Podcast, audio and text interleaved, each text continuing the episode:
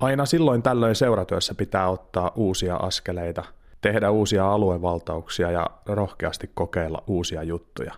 Tulevaisuus määritelköön sen, millainen kehitysaskel tämä on, mutta nyt pata podisee. Veto lähtee ja kiekko on maalista. Kalle uusi paikka tulee ja kiekko on häkissä. Maaliin. Sinne menee. Ei tällaista voi sattua kuin podin ässille. Pata podisee. Kuuntele Tässien virallista podcastia. Podcast saattaa sisältää kaupallisia tiedotteita. Tervetuloa kaikki Ässistä ja jääkiekosta kiinnostuneet mukaan kuuntelemaan Ässien historian ensimmäistä omaa podcastia. Ehkäpä nyt ihan alkuun tehdään muutamia linjauksia. Yksi. Tämä kuunnelma on nyt ja tulee aina olemaan ilmainen. Tämä podcast tulee aina ja ikuisesti olemaan kaikkien Ässistä kiinnostuneiden saatavilla. Olet sitten hardcore-fani suoraan seisomakatsomosta tai sitten vastajännäri Raumalta, niin tätä ohjelmaa pääset aina kuuntelemaan ilmaiseksi ja mahdollisimman helposti. Kaksi. Tätä tehdään täysin amatööripohjalta, sillä ollaanpa nyt hetki ihan rehellisiä. Tätä ohjelmaa tehdään nolla kokemuksella, osaaminen erittäin kyseenalaista ja muutenkin tällainen audiotuotannon haparoiva ote on hyvin vahvasti läsnä etenkin tässä alkumetreillä. Ja sen takia päästäänkin suoraan kohtaan kolme. Tarvitsemme palautetta, laita ehdotuksia vieraista, laita kehitysehdotuksia, mitä voidaan tehdä paremmin osoitteeseen patapodisee.assat.com tai seuraa Patapodisee-podcastia suoraan sosiaalisissa medioissa Instagram, Twitter, Facebook, Patapodisee. Neljä. Tässä ohjelmassa pyritään oikeasti tuomaan jotakin hyvää ja syvää lisäarvoa urheilutuotteesta, urheilubrändistä nimeltä Porin Ässät. Täällä ei huvikseen jutella joutavia, vaikka toki niinkin saattaa ehkä jossain kohtaa käydä, mutta sen sijaan aina taustoista, oli sitten kyseessä nykyjoukkueen jäsen tai legenda, aina pyritään kaivamaan jotakin, jota et ole kuullut missään muualla. Se on se lisäarvo, mitä tässä tuodaan ja haetaan. Jos siinä ei onnistuta, niin sitten voidaan saman tien vaikka pistää pillit ja mikrofonit pussiin. Tässä siis linjaukset. Näihin ei ole koskaan tarvetta palata, sillä näillä mennään. Pata podisee. Yhteistyössä Ässät ja Radiopori. Lokakuinen perjantai Lahdessa ja Pelikans S-ottelu on käynnissä. Peli on jotain 0-5 Sille ja Sien punainen 50 taklaa. Taklaustilanteessa jokin menee pieleen ja vakava loukkaantuminen välitön seuraus. Sien Valtteri Pihlajamäen kausi päättyy siihen paikkaan, siihen hetkeen, siihen pisteeseen, ryminällä sisään joukkueeseen ja liikaan tullut sanotaanko energialaituri, joutuu pitkälle pitkälle sairaslomalle ja sen jälkeen luonnollisesti kova, kova, kova kuntoutusjakso käynnissä ja meneillään parastakin aikaa ja me mentiin selvittämään, mitä Pilelle tällä hetkellä kuuluu, millä mielellä hän on esimerkiksi seurannut tätä liikassa vellonutta taklauskeskustelua ja minkälaisessa iskussa, minkälaisella fiiliksellä ylipäätään hyökkääjä, joka on joutunut todella pitkään olemaan sivussa ja tulee olemaan sivussa koko loppukauden, millä mietteillä tällainen pelaaja seurailee oman joukkueensa edes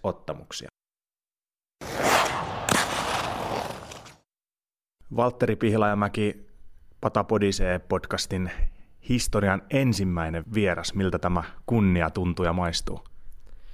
No Tota, totta kai se hyvältä, hyvältä maistuu ja tuntuu, että hienoa, että on tämmöistäkin alettu nyt tekemään ja toivotaan, että tästä tulee vielä jättimenestys ja saadaan hienoja vieraita tänne munkin lisäksi vielä. Sitä tietysti tässä vahvasti toivotaan, että olisi semmoinen unelma vieras. No kyllä ihan unelma vieras mulle olisi ainakin Pasi Peltonen. Se on semmoinen ässien legendaarinen puolustaja, kovaotteinen, niin kyllä mä haluaisin sen kuulla ainakin tässä, tässä kästissä. Hyvä idea, katsotaan jos saataisiin pelejä tähän langan päähän. Mitä haluaisit häneltä kysyä, jos tällainen mahdollisuus tarjoutuu? No, Pele on mulle joskus, joskus ohimennen kertonut, että teki, teki tota hattutempun tuo Raksilassa. En nyt muista mikä vuosi se oli, mutta haluaisin, että se nyt ihan vielä omin sanoin kertoisi kuulevalle kansalle, että millainen se hattutemppu oli ja millaisia ne maalit siinä oli. Selvä, selvitellään tätä asiaa sitten kenties vähän myöhemmässä vaiheessa, mutta Valtteri Pihlajamäki, äärimmäisen ikävää tietysti, että olet pitkään joutunut olemaan sivussa peleistä. Kerrotko vähän siitä, että mitä tapahtui, kun tämä valitettava loukkaantuminen tuli ja minkälaiset olivat sitten ne välittömät tunnelmat sen jälkeen, kun kuulit, että nyt on kausi paketissa? Joo, siis mullahan meni, meni tota, tuli polvivamma taklaustilanteessa, että aika lailla mä heti tiesin sen, että nyt, nyt ei ollut, niin kuin nyt meni pahasti, pahasti meni ja tota, sitten en mä pystynyt yhtään varaan sille painoa ja sitten aika nopeasti tulikin lääkäri tsekkaan se ja sanoi, aika nopeasti pystyi sanoa, että mikä siellä on vikana ja sitten mentiin kuitenkin varmuuden vuoksi kuviin vielä ja tota, no sieltä ei nyt ainakaan yhtään parempaa tietoa sitten tullut, että kyllä siinä päällimmäisenä oli semmoinen iso pettymys ja semmoinen turhautunut olo, että miten tässä nyt näin kävi, että oli niin, niin siisti oli pelata, että pitkästä aikaa sai lyödä patapaitaa päälle ja oli kyllä uskomattoman hieno pelata, mutta tota, ei siinä mitään. Nyt vaan kovaa kuntoutusta ja palataan sitten taas ensi kaudella. Kova kuntoutusjakso on ollut menossa. Onko tarkkaa muistikuvaa siitä, että missä kohtaa oli sellainen ensimmäinen päivä, jolloin aurinko ainakin sisäisesti, ei välttämättä tuolla ulkona, mutta missä kohtaa alkoi tuntua siltä, että kyllä tämä tästä taas lähtee? No siis alkuhan, alkuhan siinä oli ihan kaikista niin kuin pahinta, että se oli pelkästään sitä, että heiluteltiin vähän tota jalkaa ja semmoista, että paiskit hommia neljä tuntia tuolla salilla ja sulla ei tule edes hiki, mutta pakko vaan tehdä niitä, että saadaan tota jalkaa taas liikkuu, mutta tota, sitten mentiin muutama kuukausi siitä eteenpäin, joskus kolmen kuukauden kohdilla, niin pääsi jäälle ja kyllä siinä vaiheessa taas muisti, että miksi tätä, miksi tätä polvea pitää kuntouttaa, että kyllä tämä jäällä oleminen on niin kuin se juttu ja kyllä siellä, siellä jäällä on niin, siellä on hienoa olla ja siitä mä tykkään tehdä ja siksi mä tätä lajia pelaan tuliko missään kohtaa sellaista fiilistä, että pääseekö enää koskaan tässä luistelemaan tai, tai pelaamaan tällä huipputasolla lätkää? No kyllä siinä alku oli pieni semmoinen epäilys, että hetkinen, että mitenköhän tässä nyt oikein mahtaa käydä, että nyt on, että se meni kuitenkin niin pahasti ja sieltä meni niin paljon, paljon asioita rikki tuolta polvesta, että ei olisi oikein hirveästi enempää voinut mennä. Ja sitten kun siinä kepit sai pois ja alettiin pikkuhiljaa kävelemään, niin tuntui siltä, että ei, ei, että et jos näillä jaloilla vielä jääkiekko joskus pelataan, niin hyvä on, mutta aika nopeasti se siitä sitten lähti, että viikon harjoittelun jälkeen, kun taas opittiin kävelemään ja siitä onkin sitten mennyt aika nopeasti, että tota, on pystynyt hyvin nyt olemaan jäällä ja näin, niin kyllä tästä pikkuhiljaa. Niin, kovan kuntouttamisen ohella olet varmasti seurannut tarkalla silmällä ässien otteita. Kuinka turhauttavaa se on tuolta katsomosta käsin. Varmasti mieli tekisi lähteä kaukaloon ja heittäytyä niiden kiekkojen eteen, mutta katsomosta käsin ei voi muuta kuin kannustaa.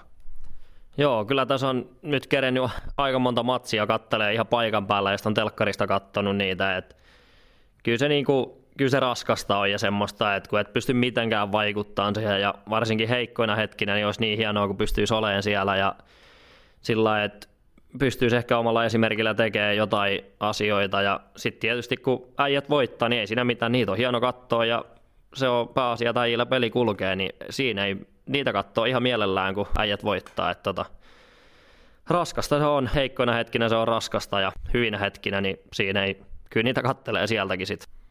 Niin, yksi asia, mikä on ollut erittäin paljon pinnalla tässä loukkaantumisessa aikana on ollut liikassa vellonut taklauskeskustelu. Olet tunnettu sellaisena pelaajana, joka tykkää taklata ja taklaa paljon ja valitettavasti nyt myös sitten loukkaannuit itse taklaustilanteessa, niin millä mielin olet seurannut tätä keskustelua, joka liikassa on viime aikoina vellonut taklaamiseen liittyen? No kyllä se on ollut vähän semmoista, että on aika paljon mä sitä tuolta Twitteristä ainakin lueskellut ja siellä on kyllä sit ollut aika paljon erila- erinäköisiä mielipiteitä erilaisilla ihmisillä, että tota, mä en oikein tiedä, mitä, mitä niistä, mitä niistä niin voisi sanoa, että tota, välillä siellä näkyy ihan hyviä juttuja ja sitten välillä ne on vähän semmoisia, että ihan kuin kaikki pelaajat yrittäisi vahingoittaa, kun en mä usko, että tuossa liikassa on yhtään semmoista, ketä yrittää taklaamisella niin kuin vahingoittaa joku. Se on ehkä eri asia, että välillä voidaan satuttaa jotain, mutta se on sitten ihan eri asia kuin se vahingoittaminen. Et en mä usko, että meillä on kotimaisessa liigassa yhtään äijää, ketä haluaa oikeasti vahingoittaa toista pelaajaa tuo. Ja eikä kukaan ei todellakaan takla tarkoituksella päähän, että välillä se osuu siihen päähän ja sille ei sitten vaan voi mitään tosiaan loukkaannuit itse taklaustilanteessa ja keskustelu taklaamisen kohtaan ylipäätään on vellonut voimakkaana. Muuttaako nämä kohut tai tuo loukkaantuminen omaa pelityyliäsi johonkin suuntaan? No en mä usko kyllä ja toivon mukaan se ei ainakaan tule muuttaa sitä mihinkään. Että kyllä mä haluan edelleen pelata kovaa ja välillä se on ehkä vähän semmoista sääntöjen rajamaillakin se mun pelaaminen, mutta se on se mun juttu ja mä uskon, että siitä on aika paljon hyötyä ja apua tuolle meidän joukkueelle ja se on mun hommaani täällä ja sitä mä tuun tekemään ja tämä vaan on semmoinen laji, että tässä tulee loukkaantumisia ja niille ei voi mitään ja sitten jos sä lähdet pelkään tuonne kentälle niitä loukkaantumisia, niin sitten siitä hommasta ei tule ainakaan yhtään mitään. Et kyllä mä uskon, että mä tuun pelaa varmaan jopa entistä kovempaa, mitä mä oon pelannut ja vahvempana ja kovempana takaisin kuin koskaan liigan linjaus koventuneista pelikielloista ei myöskään sitten vaikuta tähän tulevaan pelityyliisi tai siihen, miten koet jääkiekon pelaamisen? No eh, ehkä tota, voi olla jotain sellaisia tilanteita, että jos sä nyt selkeästi näet, että kaveri on huonossa asennossa, niin silloin, silloin se on turha mennä taklaa. Ja, mutta tietysti kyllä mä, kyllä mä pyrin ne mun taklaukset viemään aina loppuun asti ja en todellakaan yritä ketään päähän taklata, mutta jos se välillä sinne päähän osuu, niin sille ei vaan sit voi mitään. Et tarkoituksella sitä ei tehdä ja vahinkoja sattuu ihan kaikille tuo kentällä. Et toivon mukaan en tuu taklaan päähän, mutta niitä vaan, niitä vaan sattuu valitettavasti välillä. Minkälainen oma rikos- tai rötöshistoriasi on, mitä tulee esimerkiksi näihin paljon kohuttuihin päähän taklaamisiin? No liikasta ei ole yhtään pelikieltoa vielä ehtinyt tulee, mutta sitten taas Mestiksestä ja Aajunnuista saattaa, saattaa jotain pieniä pelikieltoja olla, mutta niitäkin on varmaan ihan just päähän kohdistuneesta selkään taklaamisesta, tappeluista niitä on tullut ja semmosia, että ne vaan kuuluu siihen mun peliin ne taklaukset ja sitten niistä välillä, välillä joutuu kärsiä rangaistuksen ja se on harmi homma, mutta niitä vaan tulee ja vaikka kuka sanoo mitä, niin mä oon sitä mieltä, että rapatista roiskuu. Niin, tästä päästäänkin hyvällä, hyvällä aasisillalla vähän niin kuin esikuvien puoleen, eli minkälaisia esikuvia sinulta löytyy, jos puhutaan vaikka liigapelaajista tai ylipäätään, niin, niin keitä pelaajia ihailet? No kyllä ainakin yksi semmoinen, ketä mä oon Porissa ihaillut tosi paljon, on toi Sien vanha kapteeni Matti Kuparinen, että siinä oli kyllä semmoinen jätkä, mikä sitten näytti esimerkillä, että mitä tuo kentällä tehdään. Se söi sitä kiekkoa, taklasäjiä, se teki ihan mitä vaan tarvi, tarvi tehdä voittamisen eteen. Et se, se oli niinku semmoinen ilo silmällä. Ja sitten taas tuolta NRin puolelta ehkä toi Tom Wilson on semmoinen, että se tekee kyllä kans sit, se tekee mitä vaan siellä kentällä ja se on iso vahva äijä, pystyy lyömään kiekkoa bussiin, tappelee tarvittaessa ja hämmentää vastustajia. Et ne on kyllä semmoisia kaksi semmoista, mikä on ilo silmällä. Onko nämä myös semmoisia pelaajia, joiden pelaamisesta olet pyrkinyt ammentaa jotakin juttuja omaan pelityyliisi ja siihen, millainen olet jääkiekkoilijana? No ehkä, ehkä joo, jonkun verran. Että kyllä mä pidän itteni niin kuin, niin kuin vähän samantyylisenä pelaajana kuin ne molemmat on. Että tykkää just blokata kiekkoa ja tehdä niitä voittavia asioita kentällä. Että ne omat tehopisteet ei kuitenkaan ole mulle se tärkein juttu todellakaan. Että jos ne olisi mulle se tärkein juttu, niin mä en pelaisi tässä sarjassa. Ja, tota, kyllä ne on, ne on semmoisia esimerkillisiä äijiä, mistä ihan jokainen, jokainen kiekkoilija voi ottaa mallia kyllä. Että se on hienon näköistä touhua. Niin muistanko oikein, että muutama peli ehdit olemaan myöskin samassa pukuhuoneessa Kuprun kanssa? Kyllä, pitää paikkaansa ja on ihan niin kuin siellä pukukopissakin, niin on johtava äijä ja semmoinen, että ihan milloin vaan ja kuka vaan voi mennä hänelle juttelemaan, aina on positiivinen mieli ja sellainen tosi helposti lähestyttävä jätkä, että tykkäsin kyllä erittäin paljon. No miten, miten sä näet oman roolis pukukopissa nyt ja tulevaisuudessa? No kyllä mä, kyllä mä pyrin olemaan aika tsemppaaja ja semmoinen, että kyllä mä äänessä on siellä, varsinkin pelipäivinä tosi paljon äänessä on kopissa ja tota, kyllä mä sitten treeneissäkin koitan tsempata äijiä ja just oheisharjoittelusta niin koitan, koitan olla äänessä ja semmoinen, varsinkin omalla esimerkillä, esimerkillä koitan niin näyttää, että miten kentällä pitää tehdä ja näin ja sellainen. Kyllä mä pyrin olemaan esimerkillinen jätkä. Tällainen kysymys kuin, että kuka on liigan ärsyttävin vastustaja ja minkä takia, niin mitä, mitä sieltä paketista kaivaisi?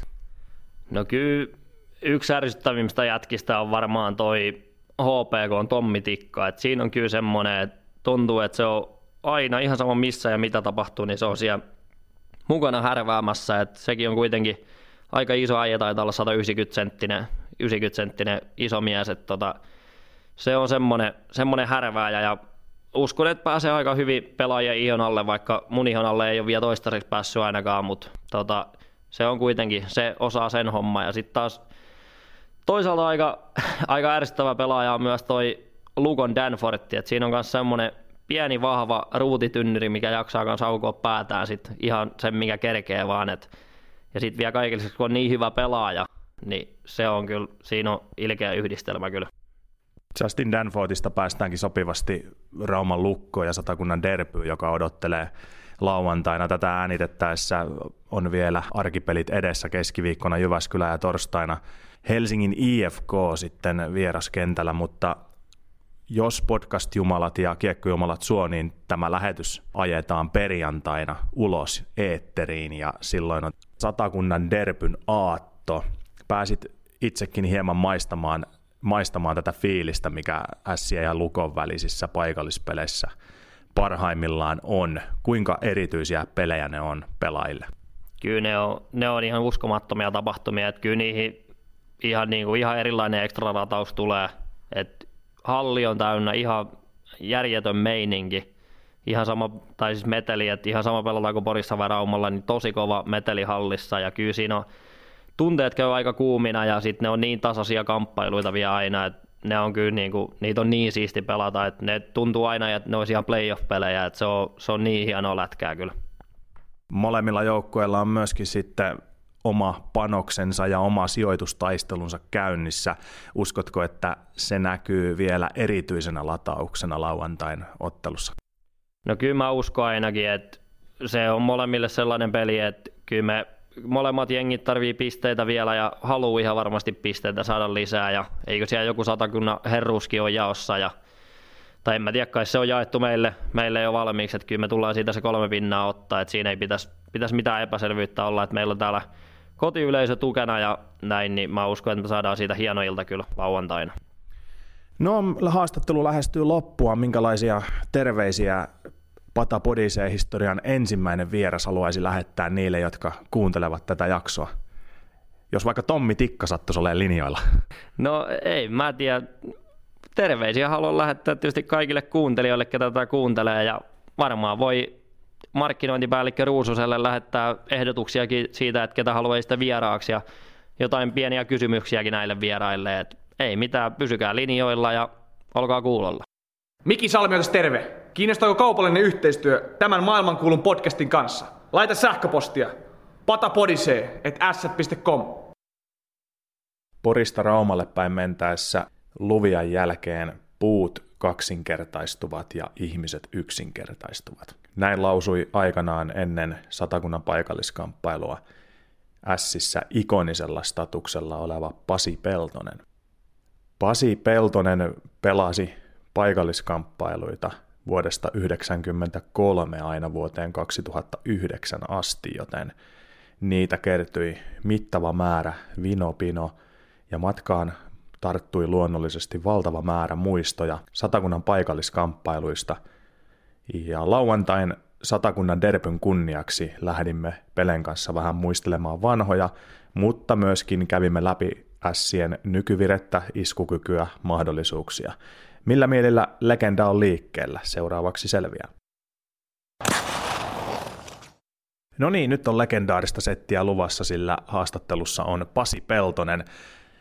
Pele Valtteri Pihlajamäki halusi kuulla erästä Raksilan en tiedä sanotaanko Raksilan ihmeeksi tätä, mutta urasi ainut hattutemppu syntyi Oulussa ja silloin myöskin Ässät voitti tuon ottelun ja tällainen sanotaanko kuuntelijakysymys tähän väliin, eli kerrotko miten ne maalit siellä syntyi?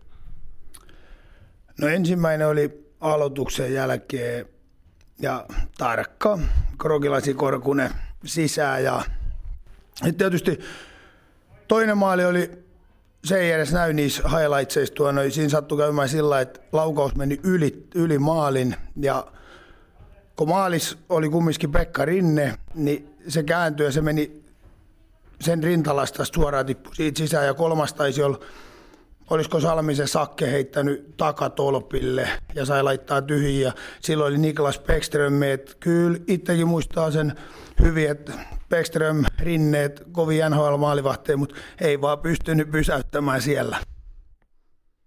Kyllä, kyllä. Perjantaina, kun tätä nauhoitusta ajetaan ulos, niin on Satakunnan Derbyn aatto ja Ässät Lukko lauantaina runkosarjan osalta viimeinen paikalliskamppailu. Minkälaiset ennakkoasetelmat antaisit tässä kohtaa tähän paikalliskamppailuun?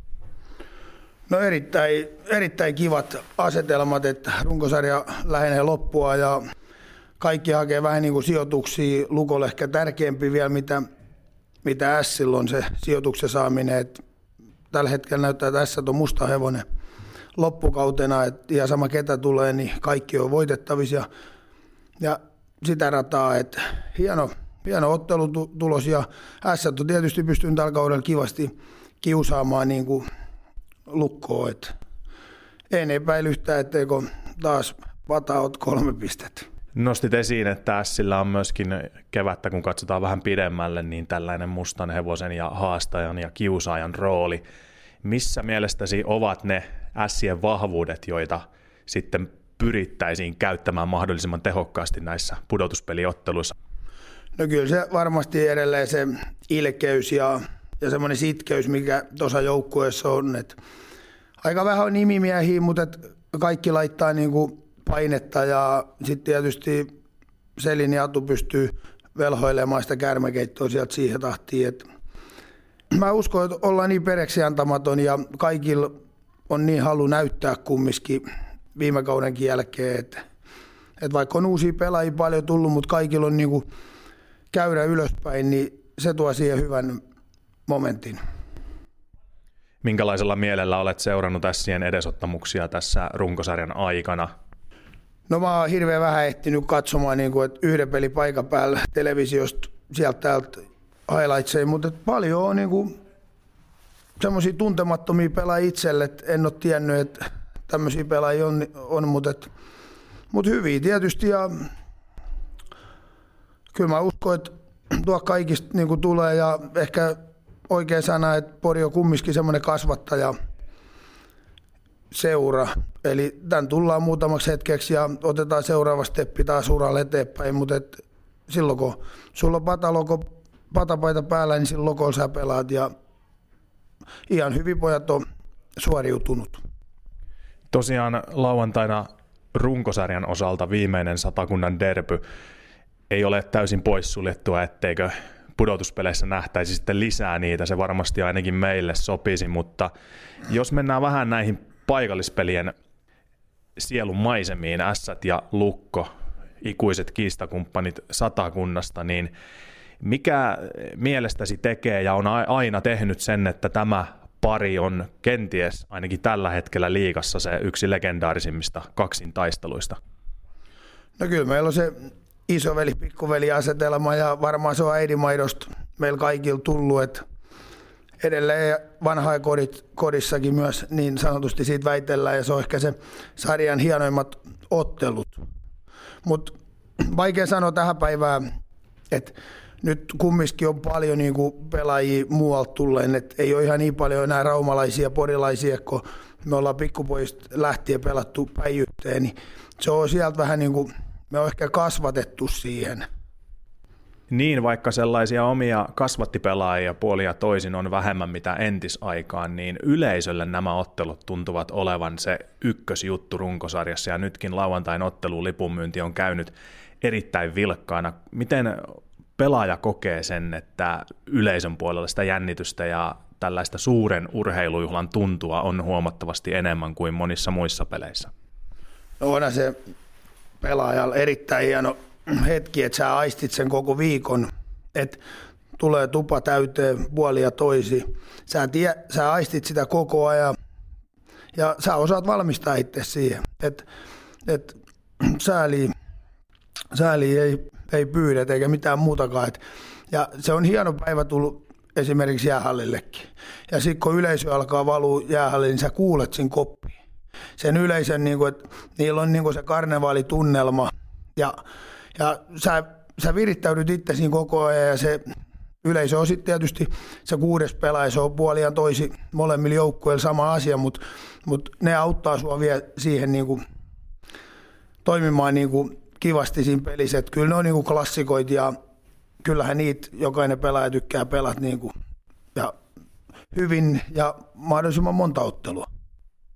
Niin sen verran varmistetaan tietoa, että myöskin uudessa areenassa ja uudessa pukukopissa se yleisön pauhu todellakin kuuluu ennen peliä sinne pukukoppiin ja, ja sen takia myöskin kannattajien kannattaa, kannattaa näitä ennakkoasetelmia jo luoda ennen ottelua, mutta tosiaan kuten sanoit, pelasit vinon pinon näitä satakunnan derpyjä myöskin 90-luvun alkupuolelta sinne, sinne sitten 2010-luvun loppupuolelle 2009 saakka, niin pitkä kokemus satakunnan paikalliskamppailuista. Muuttuivatko derpyt siinä välissä, miten mielestäsi luonteeltaan, tai, tai tapahtuiko niissä peleissä jotakin muutosta? No ei, kyllä ne oli aina semmoisia kivoja kylätappeluita niin sanotusti, että, että Raumalla oli paljon raumalaisia ja Porissa oli paljon porilaisia ja totta kai sitten pikkasen sakit alkoi, niin alkoi tulee mausteet, mutta kaikille, kaikille muualta tulleillekin, että kyllä ne tiesi heti se, että, että meillä on niin tämmöinen valtataistelu tässä länsirannikolla ja ehkä en mä sano, että ne oli mitään ylilyöntejä. Että sieltä tuli kahnauksia puolia toisia, mikä kuulu sen ajan jääkiekkoon ja niistä ei nyt tullut ehkä pelikielto, että pelin jälkeen siellä oltiin silti yhtäin loppuverryttelyissä ja juteltiin niin kuin tuttujen kanssa, että, että puolia toisin, mutta että peli on peli ja silloin molemmat pelaa niin kuin itselle tai joukkueelleen ja pelin jälkeen sitten lyödään vitoset ja lähdetään kotiin.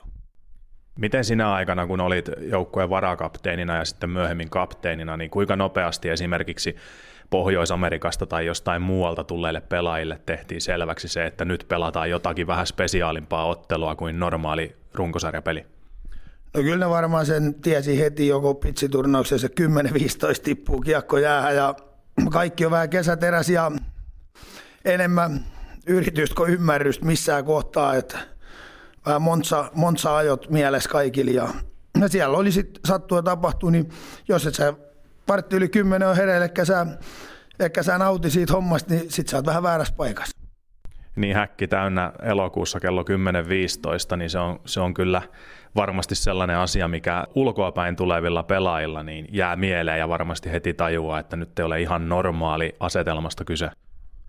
No ei, ei missään nimessä. Kyllä se jokaisella pelaajalle, että lähdetään kuuden aikaa kohti Raumaa, niin on se vähän poikkeuksellinen ja tietysti usein ollut se vie, että ollut hellekelit ja milloin siellä on huuruu ja sitä ja tätä, että sekin on ehkä auttanut joskus, että tuomarit ole nähnyt kaikki koiruuksia, mitä siellä on puolia toisi tehty, mutta, mutta kyllä mä uskon, että tuommoinen on semmoinen, että ketä siihen pääsee kokemaan, niin tietää kyllä, että kyllä näissä, näissä kaupungeissa nämä tarvii toinen toistaa ja, ja molemmat, molemmat on niin kuin hienoja orga, organisaatioita, että pidetään tämä meidän yhteisenä kissahännä vetona pelaajana aikanaan myöskin osallistuit tähän kissan hännän vetoon myöskin näissä ennakkohaastatteluissa ennen paikallispelejä. Ja yksi legendaarinen lausunto oli se, että Luvian jälkeen Raumalle mentäessä puut kaksinkertaistuvat ja ihmiset yksinkertaistuvat. Tämä on varmasti jäänyt monella mieleen. Mitä mieltä olet? Nykyään ehkä vähemmän tällaista retoriikkaa käytetään pelaajien toimesta ennen otteluita. Onko se mielestäsi sääli ja mistä se kenties kertoo? No ehkä persoonat puuttuu sillä ja tietysti yhteiskuntakin on mennyt, mennyt niin kuin varovaisemmaksi, että kuka ei voi tai ei halua tulla ja ehkä joutuu leimatuksi. Onhan jokaisessa joukkueessa tälläkin hetkellä niin kuin SM Liigassa hyviä persoonia ja sieltä tulee niin kuin hienoja juttuja. Organisaatiot tekee hienoja videoita, kaikki nälvimisiä siellä, mutta ehkä se on yksittäisellä pelaajalla kumminkin tänä päivän haastavampi tehtävä, että nykyään tässä sosiaalisessa mediassa, että sä joudut siinä niin kuin aika nopeastikin niin kuin voit joutua huonolla polulla ja se on henkisesti sit kova paikka tänä päivänä. Nyt kun peliuran jälkeen sinulla on ollut aikaa mittailla näitä puiden lukumääriä esimerkiksi Eurajoella, niin oletko edelleen tämän linjauksen takana, mitä aikoinaan julkisuuteen heitit? No kyllä se edelleenkin sillä vaikuttaa siihen. Mä yritän aika, aika nopeasti ajaa siitä ohitte niin kuin se, että ei tarvi niin kuin jäädä siihen kylään viettämään aikaa. Et, et kyllä, mutta et niin kuin sanottuna, että molemmat joukkueet on erittäin tärkeät toisilleen. Kaikki, kaikki kunnia, ja, mutta et harmi olisi, jos toinen, toinen lähtisi esim. KHL tai mitä muut tapahtuisi, niin kyllä paljon olisi niin kuin yleisöltä pois ja pelaajiltakin, että et kaikki rakastaa niin kuin tämmöisiä otteluita. Miten paljon mielestäsi tällä Ässien ja Lukon välisellä asetelmalla on merkitystä, että tässä on myöskin kaksi eri kaupunkia, kaksi erilaista murretta vastakkain. Jos verrataan esimerkiksi Tampereen tilanteeseen, niin siellä saman kaupungin sisällä se on varmaan vähän erityyppinen taistelu ja derby, mitä, mitä meillä täällä Satakunnassa. Niin, Tampere on tietysti No vähän hitaita hämäläisiä, nyt ne on alkanut siihen tulemaan ja onko siellä niin kuin 60 pinnaa Ilvespane ja 40 pinnaa Tappara. Tappara on ollut nyt tietysti pelillisesti paljon yläpuolella, mutta nyt pari viime kautta alkanut olla kiva, että Ilves on tullut sieltä myös mukaan ja he on saanut hienoja, vielä hienompia klassikkopelejä ja, ja säpinää kylään. Mutta totta kai ässät, ässät lukko, niin kuin, että ei näitä koskaan, niin kuin, ei näitä liikaa ketään saa pelata. Aina ne on niitä ja se, että tämän täytyy miettiä sillä että tämä on kumminkin molemmille suuri sponsori, että toinen toistamme tukien. Eli se on, se on mittaamaton arvokas asia, että, että näitä on ja, ja täytyy toivoa, että nämä tulee jatkumaan. Mennään sitten yksittäisiin otteluihin ja muistellaan vähän, vähän satakunnan derpyjä vuosien varrelta ja Lähdetään ensimmäisenä liikkeelle tuolta vuosituhannen alkupuolelta. Silloin paukautit täyden Isomäen edessä jatkoaika maalin ja siihen maaliin syöttäjänä oli Jari Korpisalo, eli Pasi Peltonen, Jari Korpisalo juonivat Lukon verkkoon jatkoaika maalin täyden Isomäen edessä. Kuulostaa todella legendaariselta, mutta minkälaisia muistoja siitä on jäänyt? No peli oli varmasti tasainen ja tunnerikas lauantai-ilta ja sitten tietysti satuttiin saamaan jatkoja ylivoima ja olisiko Korpisalo huijannut sit niin sanotusti neljä ja mä heitin jalka, jalkamoukku ja laitoin sisään siitä. Ja se jäi mieleen tietysti, että kun alkoi vapaa, vapaa viikko siitä pelistä, niin oli mahdollisuus niin sanotusti lähteä ruokailemaan ulos ja tällainen näin, niin itse päätin silloin, että en lähde mihinkään. Ja siihen maailman aikaakin oli jo muutamia kännyköitä, niin muutama nuorempi pelaaja soitti ja kuunteli nyt, että miksi et sä tuu tänne, kun sun nimees huudetaan. Et se oli semmoinen, mutta mä en päässyt itse, kun totta kai puhelimen välityksellä kuulin, kuulin sitä, että kun se voittomaali oli tullut, mutta et, et, ei sitä oikein kauhean moni, jos silti legendaarisessa Isomäen hallissa tietysti kun tupaa täynnä, niin ei meitä liikaakaan niitä maalitekijöitä ollut. Sitten yksi varmasti makeimpia muistoja myös on 95 vuodelta pronssiottelu Raumalta, jolloin S haki pronssiset mitallit lukemin 0-3 ja sai, sanotaanko pitkän metsästyksen jälkeen myöskin sitten S-mitallin. Minkälainen muisto se oli ja varmasti myöskin semmoinen, minkä arvo on sitten vasta myöhemmin todellisuudessa konkretisoitunut? No joo, meillä oli tietysti hyvä joukkue ja, ja silloin 90-luvun alussa vielä niin kuin sitä noususuhdannet Sillä, että pystyttiin aina kamppailemaan niin kuin kaikki vastaan. Ja, ja tietysti sitten se pronssipeli ja se on tietysti yhdestä ottelusta kiinni ja meillä oli kumminkin ehkä latautuneempi ja halukkaampi joukkue, että voitettiin se 3-0, mutta et yksittäisiä semmoisia asioita, mitä muistaa siitä, niin oli ollut niinku huoltajia, väkevä Korhonen, sitten tietysti Tako Kari, oli ollut niinku paljon kokeneita pelaajia itse nuorempain siellä, niin sitten kun ne sanoi, että tämä on ensimmäinen mitali, niin se oli kumminkin sieltä vuodesta 84 95, niin, niin siinä oli monta pelaajaa käynyt, ketä ei ollut saanut mitalin mitali, vaikka ässät oli pelannut niin kuin hyvää jääkiekkoa, niin, niin se, se jäi mulle päällimmäisen muistiin, ja totta kai, sitten kun muistaa taas, niin seuraava mitali tuli 2006, eli ei se joka päivästä ole, että kaikki, ketkä tätä lajia saa tehdä, niin kannattaa olla iloinen ja onnellinen ja tehdä joka päivä vaan niin kuin kaikkensa sen unelman eteen. Että et ne on, ne on niinku, jokainen edes pääsi sillä porta, portaalla asti kokeilemaan, mutta ne, ketkä pääsee, niin nauttii vaan, että vaikka kuin raska, raskaalta tuntuu, niin oikeasti se ei ole raskasta. Niin, tästä päästään hyvällä aasinsillalla tuohon vuoteen 2006 ja silloin satakunnan derbyt olivat todella yksipuolisia kaudella 2005-2006. S voitti kaikki ottelut eikä päästänyt Rauman peleissä yhtään maalia omiin. Se on aika erikoinen, jopa vähän häkellyttäväkin tilasto. Minkälaisia muistoja näistä tämän kauden peleistä tai sen kauden peleistä sieltä jäi? Juuso Riksman ainakin oli ilmeisen kovassa tikissä silloin. No joo, se oli, ei sitä tuollain niinku muista, mutta et sen muistan just siinä, kun se viimeinen peli voitettiin niin kuin Lukko, niin, niin Riksman Juuso sanoi, että ei muuten saanut Lukkosi pinnaakaan tällä kaudella. Ja toi, yhden kerran meni toista perin, Lukko on saanut jollain kaudella kaikki pinnat, niin se on semmoinen muistikuva, mutta totta kai se 2005-2006 oli sitten taas semmoinen niin kuin vähän erilaisempi kausi, että siellä sattuja, tapahtuja, oli, oli persoonaa, jos persoona perää. Et yksittäisistä peleistä niin kuin on vaikea, en mä pysty tällä lähteä muistelemaan, mutta varmasti siellä ollaan sit myös Patalaumakin onnistunut. Sitten oman urasi viimeiset paikallispelit, ne pelattiin näissä, ehkäpä voisi luonnehtia surullisen kuuluisiksi tätä playout-sarjaa ja niissä peleissä myöskin sitten vastaan asettui juuri Lukko. Yleisöä pelit eivät kiinnostaneet ja muutenkin aika matalalla profiililla silloin mentiin, kunnes sitten oli tämä karsintasarja edessä, mutta siitä varmasti voidaan sanoa, että onneksi se playout-kokeilu on lopetettu.